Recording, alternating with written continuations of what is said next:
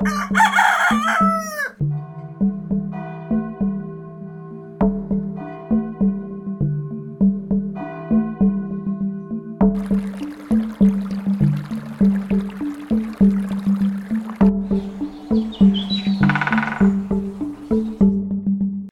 den.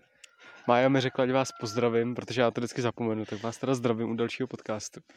Dobrý den, tentokrát po kratší době. Vydali jsme se dneska do oblasti za Staňkovem. Minule jsme skončili ve Staňkově. Dneska jsme vyšli kousek za Staňkovem, zhruba 4 kiláky po silnici na Domažlice leží obec Křenovy. No Lukáš vám o něco řekne samozřejmě. E, Jinak dneska to bude podcast i s příběhem. Podíváme se na velkolepou kapesní katedrálku, podíváme se na zajímavou tors a možná dojdeme až do radiostřediska. To je ve Staňkově to radiostředisko? Holíšově. No, Holíšov. Do Holíše, tam přesně jdeme. Tak, tak, výborně. Jinak v Křenovech první, co vás zaujme, když budete hledat Křenovy, tak je jejich web. Protože jejich web odpovídá 21. století, je opravdu jeden z mála, který je opravdu zajímavý. Ale pokud dojdete do Křenov a uděláte si tu ten čas, tak tady narazíte na jednu světovou zvláštnost. To je totiž to kapesní, o kterém Lukáš mluvil. Je to nejmenší muzeum v České republice. A možná na světě. Ano, je uděláno z vážního domku, takový ty klasické váhy, co jsou vždycky na obcích a za komunistů sloužily k vážení brambor, tak tady ji opravili a umístili do muzea Vach. Do vážního domku umístili muzeum Vach. Mimochodem hodí se to, bohužel je zavřený, ale kdyby bylo otevřený, tak se dokonale hodí k dnešní divné situaci, ano. protože když, se tam vej, když tam vejde jeden člověk, tak už je kapacita plná. Protože rozsah muzea je 4,23 metru čtverečního a je v něm umístěno celkem 50 exponátů. Největší exponát, který tam je, je samotný muzeum. To znamená velká váha, která unese až 16 tun. Nejpodrobnější váha, kterou tam mají, teda nejmenší, je váží od 1 do 50 gramů a je určená do lékárny. Zajímavý. Jinak v Křenovech je ještě kaplička a vedle je samozřejmě pomník padlým. No a my se přes tu hnusnou silnici, která je ale teďko v pohodě, protože jsme tady v neděli ráno, tak se přes ní vydáme nahoru na kopec a tam se zase přihlásíme. Z Křenov jsme se posunuli tak o kilometr a půl dál do krásné vesnice jménem Puclice. Ještě v ní nejsme. My jsme teďka na super velký rozhledně. Má jedno patro. Já už si ji pamatuju, když to budovali, je to nějaká českobavarské přátelství. Má jenom jedno patro, nic z ní není vidět. Je to Ale- prakticky stejný výhled jako ze země. Podle mě to krásně vystihuje tu filozofii dneška, že když máš peníze, můžeš mít všechno. Hmm. Můžeš mít i rozhlednu, i když nemáš kopec. Mě dost, to je pravda, mě dost mrzí, že je to uprostřed pole, je to obehnaný plotem, což ještě OK, ale uvnitř je to vysypaný obláskama. Nechápu proč, proč tu není tráva. No, o rozhledná by se mohli mít celý díl, tak, to o jsme tom- dneska mluvit nechtěli. Nechceme mluvit, my jsme se přihlásili jenom v rychlosti, aby jsme vás upozornili na židovský hřbitov. Když půjdete z Křenov do Puclic, do kopce, tak odbočíte vlevo a půjdete do lesa a tam je židovský hřbitov. Na rozdíl od ostatních židovských hřbitovů, tak tenhle vypadá dost dobře, protože má zachovalou uh, hřbitovní zeď a je, zam, je zamčený teda, ale dá se tam nahlídnout. Má víc než 200 náhrobků. Evidentně se o ně židovská obec stará, je opravdu moc pěkný. A je to krásný tajemný místo, my jsme tam byli před lety se Mm. podívat. A Ale jako dá se tam na, na, nakouknout, není to nic náročného. nebojte se vylézt na zeď a podívat se skrze, jinak se tam nedostanete. Možná by to šlo i přelést, ale k tomu vás nebudeme samozřejmě nabádat.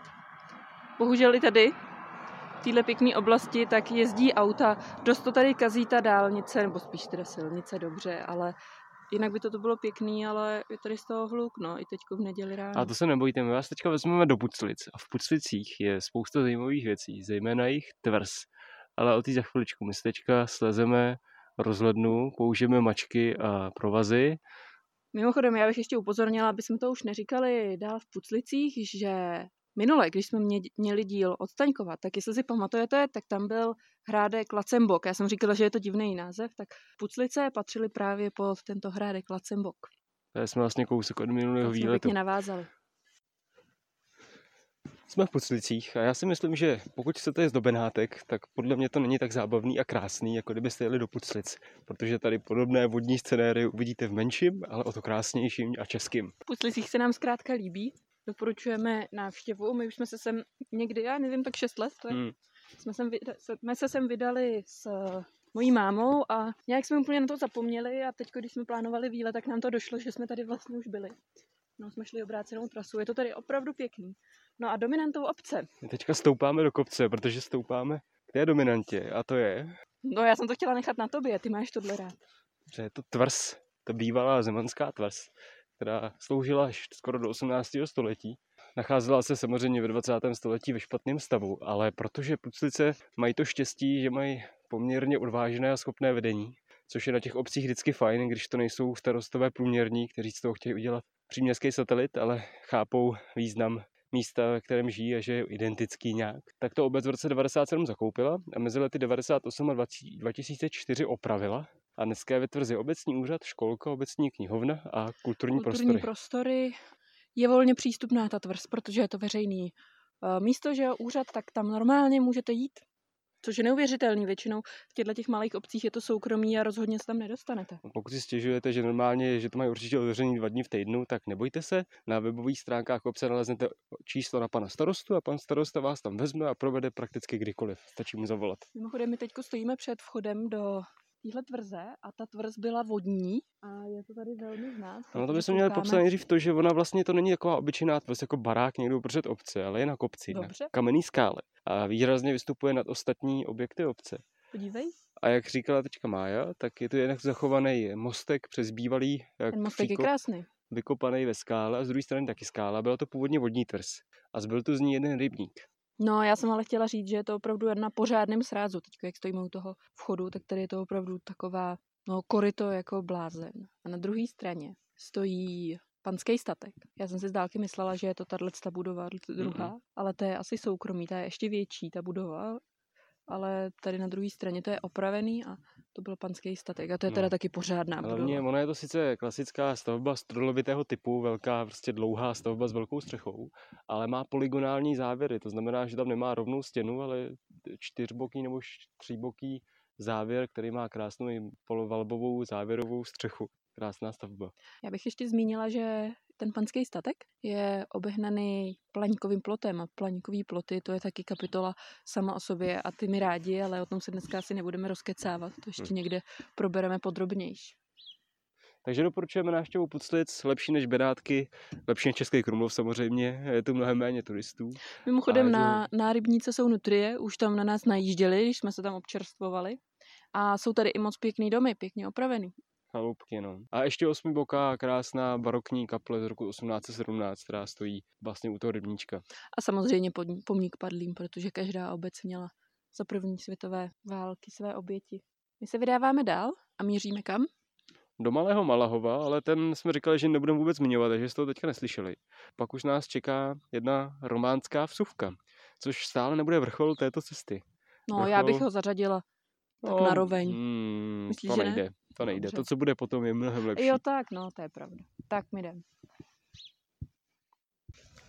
Jsme v Bukovci. Je to další z krásných obcí, s krásnou památkou, která rozhodně stojí za vaši návštěvu, i kdybyste byli z Brna. My jsme sem šli i za cenu zacházky. Není to úplně po cestě. Je to prostě odbočka z naší cesty, ale vlastně plánovaná. A šli jsme sem kvůli... Kostelu Pany Marie, na nebevzetí Pany Marie, který se tady se nás před ním nacházíme, je před ním takový parčík, bývalý hřbitov, dneska be, už bez Dětské zdi. hřiště. Dneska je to dětské Koukám, že tu potom zbylo, Jo, no, po to tom hřbitovu, to zbyla aspoň základová zeď. Jsem ti chtěla volat, jako podívej tady opevnění. A... Každopádně je to románsko-goticko-barokní stavba, má románskou věž. Kostel byl založen někdy kolem roku 1190. A tož koliduje i se s první zmínkou této obci, která pochází skoro ze stejné doby. Takže to je určitě díl ta obec. A má krásnou románskou loď. Klasickou je to taková krychle, románský, se střechou. A románskou věž s krásnýma zdvojnýma okýnkama. A není to jako barokní klasický kostel, kde vstupujete většinou z té přední části, tady vstupujete z boku. A je to opravdu hrozně zajímavá směs, protože máte tady vidět velmi výrazný jako románský prvky, když to okno asi není původně Je. nahoře, je. A ve, ten štít je zdobený barokně, jsou tam ty Má barokní barokní, podívej, štít, jak no. tahle je shaderem jedna, vidíš to? Jo, jo, jo, ještě má gotický presbytář, je to taková krásná směska. Je to asi jeden z kapesních kostelů, Mhm. je vlastně malinkatý, ale je na něm hrozně moc všeho možného. Mimochodem, on si užil, byl mě- během svý, svýho života několikrát rekonstruovaný, pak zase chátral, zase ho zrekonstruovali. Poslední velká záchrana probíhala uh, někdy v polovině 20. století a pak ještě v 21. století.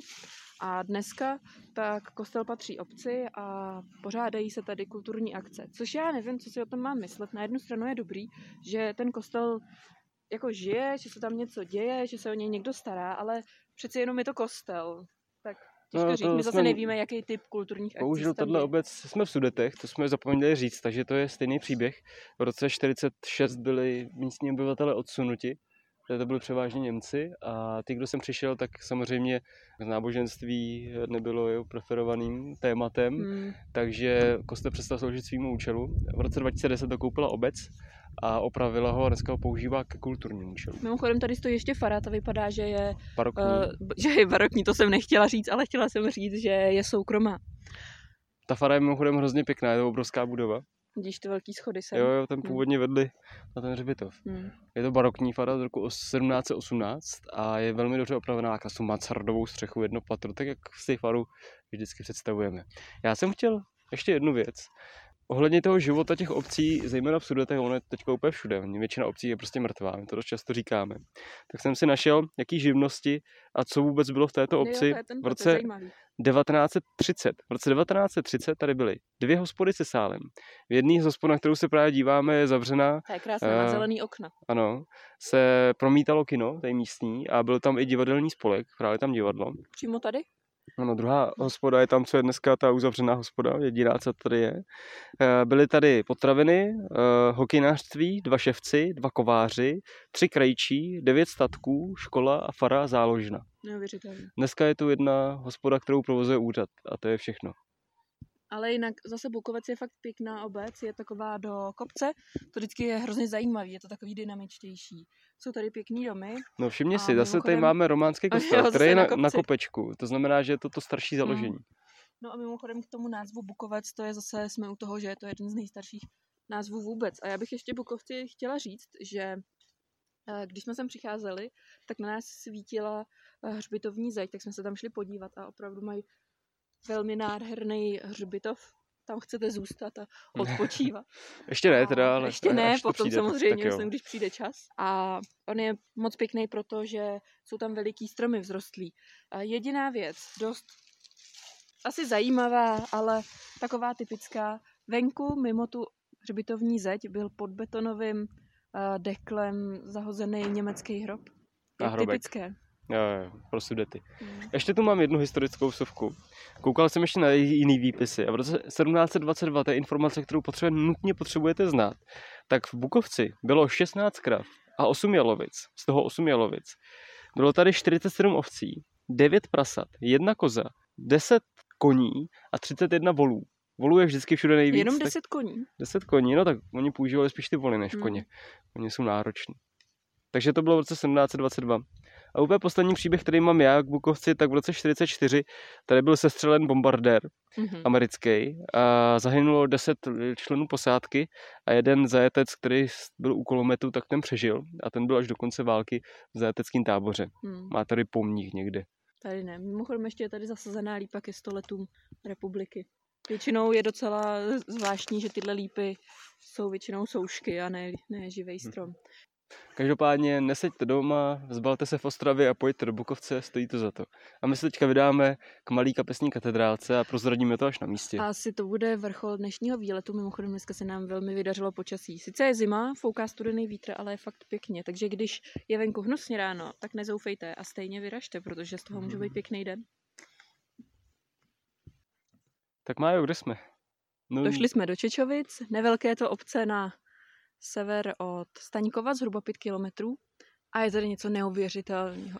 Je tady něco jako, když chcete domů sochu svobody, ale máte k tomu jenom poličku na televizí, tak si pořídíte maličkou jako sošičku, kterou se umístíte. Tak tady ve Čečovicích si ve 14. století pořídili maličkou katedrálu. Ale pozor, ta socha bude taky z mědi, nebo z čeho je? Ano, z bronzu. Bude, bude přesně kopírovat stavební postupy, které byly použity na soše svobody. Protože je tady kostel svatého Mikuláše. To je úžasná stavba na český poměry, naprosto jedinečná.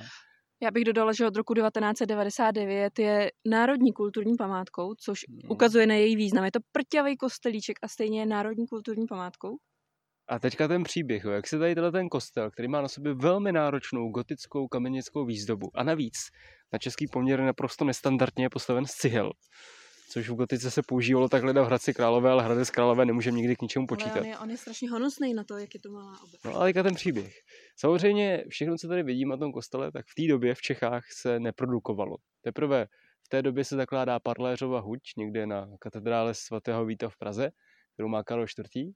A tuto tu obec chodou okolností vlastní jistý Václav Bušek z Velhartic, což na dnešní poměry je ministr financí, který má za úkol státní pokladnu a on měl i několik dalších úřednických povinností. A protože v té době Karel IV. velmi výrazně ovlivňuje to, jak se staví v naší zemi a všichni se po něm šlechtíci chtějí samozřejmě opičit, tak ho napadne, toho Buška, že když parléř je bohužel obsazen, tak si zavolá do Německa a oni mu to dodají. Takže zavolal úplně přesně do, já jsem si to tady napsal, Do protože no. jednak do Řeznak a hlavně to byla uh, stavební huť u katedrály v Kolíně nad Rýnem. Ah, A oni stavili právě i řezenskou katedrálu a působili, působili i v Cáchách. A nechal si z Německa dodat nejen stavebníky, ale nechal si dodat i architekta a i jednotlivý kamenický prvky.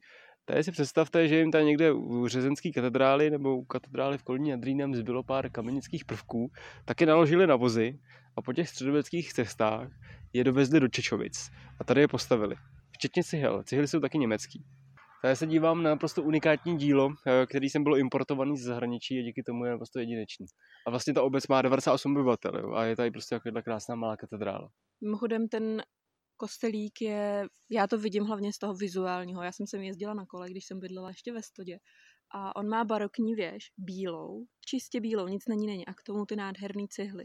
Je to opravdu mistrovský dílo. Je nádherný, dojeďte se sem podívat. A když už tady budete, tak se podívejte i na opačnou stranu. A tam uvidíte zámek. Počkej, Májo, ještě než tomu začnu, já ti něco ukážu, pojď se mnou. Dobře. Jak jsem mluvila o té věži, tak kdybychom se ani takhle podívali, tak zjistíme, že je mírně našikmo od celého kostela. Jo? Vidíš to? No jo. No a teďka to vypadá, že tato ta věž stojí na místě původního kostela, který tady stál eh, buď to jako dřevěná stavba, nebo ještě jako románská stavba. A právě ta věž je na místě původní lodi. No dobře, tak když ještě Lukáš okecává kostel a ne zámek, tak si ještě, když sem přijedete, nebo až si budete koukat třeba na fotky, tak se podívejte na Římsu, těsně pod, Korunní římsa pod pod střechou. střechou. A tam jsou vytesaný kamenný reliefy a jsou tam různé potvory, jako draci, lasičky a různé listy. A ještě bych dodala, že ten kostel v roce 1997 kompletně zrekonstruovali, i vevnitř ho zrekonstruovali a dneska je přístupný na různé kulturní akce. A navíc je to gotika, takže žádný uh, politicky korektní baroko. Ale ty re- reliefy, co jsou tam vytesaný, tak se tam občas nebojí utnout, respektive pustit úzdu své fantazii. A je to všechno možné. Tak už se tady opravdu můžeme podívat na druhou stranu, No, jasně. přes ani ne náves, prostě tady přes eh, Palouček a přes silnici a uvidíte zámek. Ten zámek je jako vždycky uh, bývalá tvrz kolem roku, nebo ne roku, to nevíme přesně na rok, ale je to ze 14. století, podobně jako ten kostel. Zámek už teďko vypadá docela dobře, ale rozhodně neměl na růžích ustláno, protože v roce, samozřejmě během komunismu, tak uh, ani náhodou, tady naproti je ještě JZD, takže toho semlelo a v roce 1990 mu dokonce schořely střechy a, a krovy, takže zámek byl bez eh, střechy a samozřejmě povětrnostní eh, vlivy na něj působily. Až potom v roce 98 přišel spolek na záchranu kulturního dědictví, nebo záchranu kulturních památek. V závorce má napsáno, že je to spolek Ladislava Lápka. A bylo tam asi 30 členů a rozhodli se, že dají zámek dohromady. Tak samozřejmě bez dotace to nešlo. Nakonec sehnali dotaci na nějakou úplně jakože na Zajišťovací práce. tak, zajišťovací práce. No a mohli se do toho pustit a dneska už zámek má střechy, to bylo úplně to první a zajišťuje se statika. Mimochodem v tom roce 98, když ten spolek přišel, tak na zámek byl uh, vypsán demoliční výměr, jak už to tak bývá. Ano, to je typická české opatření pro památky. No a dneska tak už ze združení zbyly jenom tři uh, lidé. A paní se synem a ještě jeden pán a ty se o to teďko starají a protože jich je takhle málo, tak se rozhodli, že zámek musí nějak dál využívat, takže tady pořádají skrz rok e, různé e, kulturní akce a z toho potom financují tu opravu. Mimochodem mě se hrozně líbila historka napsaná na jejich stránkách, kdy třeba udělali jednu akci a z toho mohli koupit dvě nové okna a začít bojovat s dřevomorkou. Tak třeba takhle po malých krocích to jde. Tak my se loučíme z Čečovic a vyrazíme ještě k jednomu zajímavému poutnímu kostelu. Pak, aby jsme to příliš nenatahovali, tak se asi už nás čeká jenom jedna zastávka. Obloha potemněla. Rozfoukal se vítr. A my jsme přišli k poutnímu kostelu u Šekar. K svatý Barbory. A zasvěcení připomíná, komu ten kostel sloužil. To je svatá Barbora, je patronkou horníků a my se vlastně celou dobu pohybujeme po kraji, kde probíhala nějaká těžba, ať už uhlí, anebo jako v tomto případě olověných a zinkových rud. Mimochodem, tato těžba tady ustala už v 18. století, ale osada okolo tohohle kostela stále ještě napůl fungovala. Později tady byla i škola s farou, nic z toho už tady není. Ta škola tady byla postavena, aby uh, lidé z okolních obcí, třeba právě jak jsme byli v Čečovicích, tak aby měli možnost sem dojít a bylo tak na půl cesty. Pokud jste tady nikdy nebyli, určitě sem doražte. Je to hrozně silný místo se silnou energií. Kostel je pořád ve strašně špatném stavu, ale má už aspoň pár oken a jakž takž opravenou střechu. Občas se tady dějou kulturní akce. Naposledy zde byl uh, spolek Johan z Plzně. Z Jižáku ho můžete znát, tak ten tady měl uh, asi dva dny komponovaný. Mimochodem, my už jsme tady s Lukášem poprvé byli někdy před šesti lety a seděli jsme tady před kostelem a on je tady starý sad ještě k té škole a je to opravdu hrozně zvláštní, že víte, že někdo tady se o ty stromy staral a vy tady teď sedíte a není tady vůbec Všechno nic. Všechno je pryč.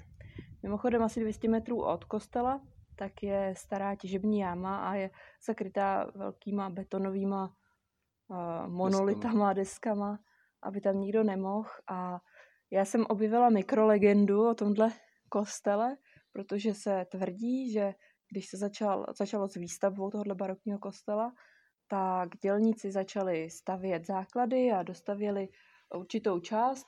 No a když druhý den přišli na to místo, tak tam nic nebylo a všechny základy, všechno, co postavili, se objevilo právě na tomhle místě. A tomu má dávat určitou... A stalo se to několikrát po sobě, takže hmm. nakonec ho postavili tady má mu to dávat určitou moc a nějaký mystič na to, že právě tady má stát a že to je to správné místo. Jinak nacházíme se v kraji Rázovitém, a který byl, dělníci jsou vždycky taky rázovití lidé a horníci teda. A když to zrušil Josef II, jako zrušil skoro všechny kostely, no říct, tenhle kostel byl postaven v roce 1714 a v roce 1780 to zrušili tak místní dělali, že o tom nikdy neslyšeli a pořád jsem pořádali poutě. Jeli dál. Jo, jo, jo. Nakonec mu dala poslední ránu až 20. století. Jako většině. Jako většině Kostelů v tomhle stavu. Mimochodem je opravdu strašně smutný pohled na něj, protože když stojíte ve vchodu, kde je mříž a můžete koukat dovnitř, tak jako teď my, tak tady vidíte jenom nějakou žebříky a vidíte tady vápno, ale to, co je hodně smutný, vidíte hned nad sebou a to jsou spadlý klenby, je tady jenom sloup a ohlodený zdivo. Nesmíme zapomínat, že jsme v Sudetech, takže Maja si pro vás připravila i malý urbex, protože v Sudetech, jestli je tady něčeho nejvíc, tak je to opuštěných míst. Takže co teďka děláme, Májo? Uh, jdeme s kládkou. Hm, výborně. A jdeme k bývalé obci, nebo spíš osadě uh, Trubce. Uh, my tady vidíme jenom pár kusů budov, ale něco k historii. Obec už tady samozřejmě byla někdy od 14. století a střídavě patřila eh, různým majitelům. No a potom tak tady bylo už jenom pár těch stavení na začátku 19. století, pardon, 20. Jej. A my jsme teďko u Holíšova v oblasti, hele, asi tady možná. Uh, my jsme u Holíšova a tady je oblast takzvaných hřopíků. Opevnění, které mělo sloužit obraně před Německem za druhé světové války. No a tady ty statky tak sloužily jako ubytování pro dělníky, kteří to stavěli. tak se to postavilo, nikdy se to nepoužilo, to je jiná historie, ale tenhle dvůr přežil, pokračoval dál, ale už tady moc obyvatel nebylo a pak mu ráno zasadilo, přežil dokonce i druhou světovou válku a pak mu ráno zasadili komunisti, kdy v uvozovkách dobrovolně a darem byly všechny pozemky a polnosti připsány k armádě a e, byly přičleněny k takovému areálu tady a tím to No, skončilo ta obec. Takže byl. 1960 je, je rok, kdy kompletně skončila tato obec uh, Trubce. Mimochodem nad Lukášem a, a vlastně i nade mnou tady lítá soukromé hejno komárů a Lukáš teďko fotí, jak to tady vypadá. Jsou tady zdi, před uh, bývalou jak tomu, kolik to může mít? 4 metry, viď? na výšku. Hmm. A na to má tak klidně 30. Ale tady stodola. vidíš, že tam jsou stromy, takhle to nikdo nesází, že jo. A my tady jdeme sice po poli, ale je to takový to, jak když někde vyvezete prostě na váška, vyvezete tam bordel, tak tady to je Nás vidět, že to... Na bývalým dvoře toho statku. Hmm, Kolem nás stojí ruiny budov. A už nemáš samozřejmě střechy, jsou to jenom zdi ale jako je to tady toho ještě relativně dost, bych řekla. Já se blížíme k Co myslíš? podle umítek. No jo, Minuli jsme teda stodoly. hmm, ale jako vlastně to tady není ani až tak smutný, protože je to tady tak rozrytý, že už vám to tady ani nic moc nepřipomíná.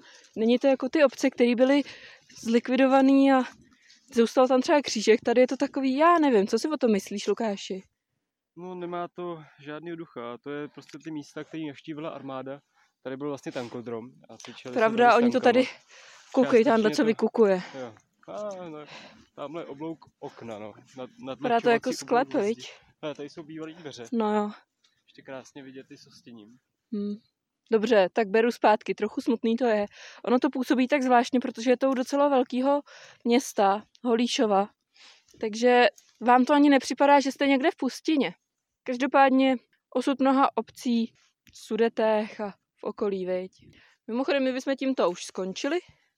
Blížíme se Holíšovu? k Holíšovu, tak jako vždycky a tradičně, tak samozřejmě pospícháme na vlak, protože jsme ze Vlové a vždycky všude musíme očumovat, takže nám pak nezbývá čas. Ale my to stihneme. Já mám tu Lukáši, šálu plnou uh, bordelu, bordelu. prošel něčím a něco tu na něm zanechalo semínka. Je tady toho skutečně docela dost. Tady jsou ještě vidět omítky, nějaká světle zelená. Připojení elektřiny. Tam možná Lukáš kouká teďko do sklepa. No a my potom půjdeme po cestě, která vede od toho vojenského území. Ono, I dneska je to obehnáno, ale jsou tam už jenom, jenom firmy. Koukám na to. Našel něco je tam nějaká převodovka rozebraná. Takže pokud se budete chtít vydat na výlet, my jsme vám dneska ukázali kudy. Není to až tak náročný. Vych- Vycházelo to na nějakých sice 20 kilometrů, ale dá se to jít docela, do- docela dobře. Jo, Není to nějaký, terén. není to nic náročného. Jenom dneska foukal dost vítr, ale tak, jak se to říká, neexistuje špatné počasí, pouze špatně oblečený buď Turista. cyklista nebo turista, to si vyberte podle svýho. Tak jo, vymíříme na vlak. Loučíme se s váma a zase někdy příště.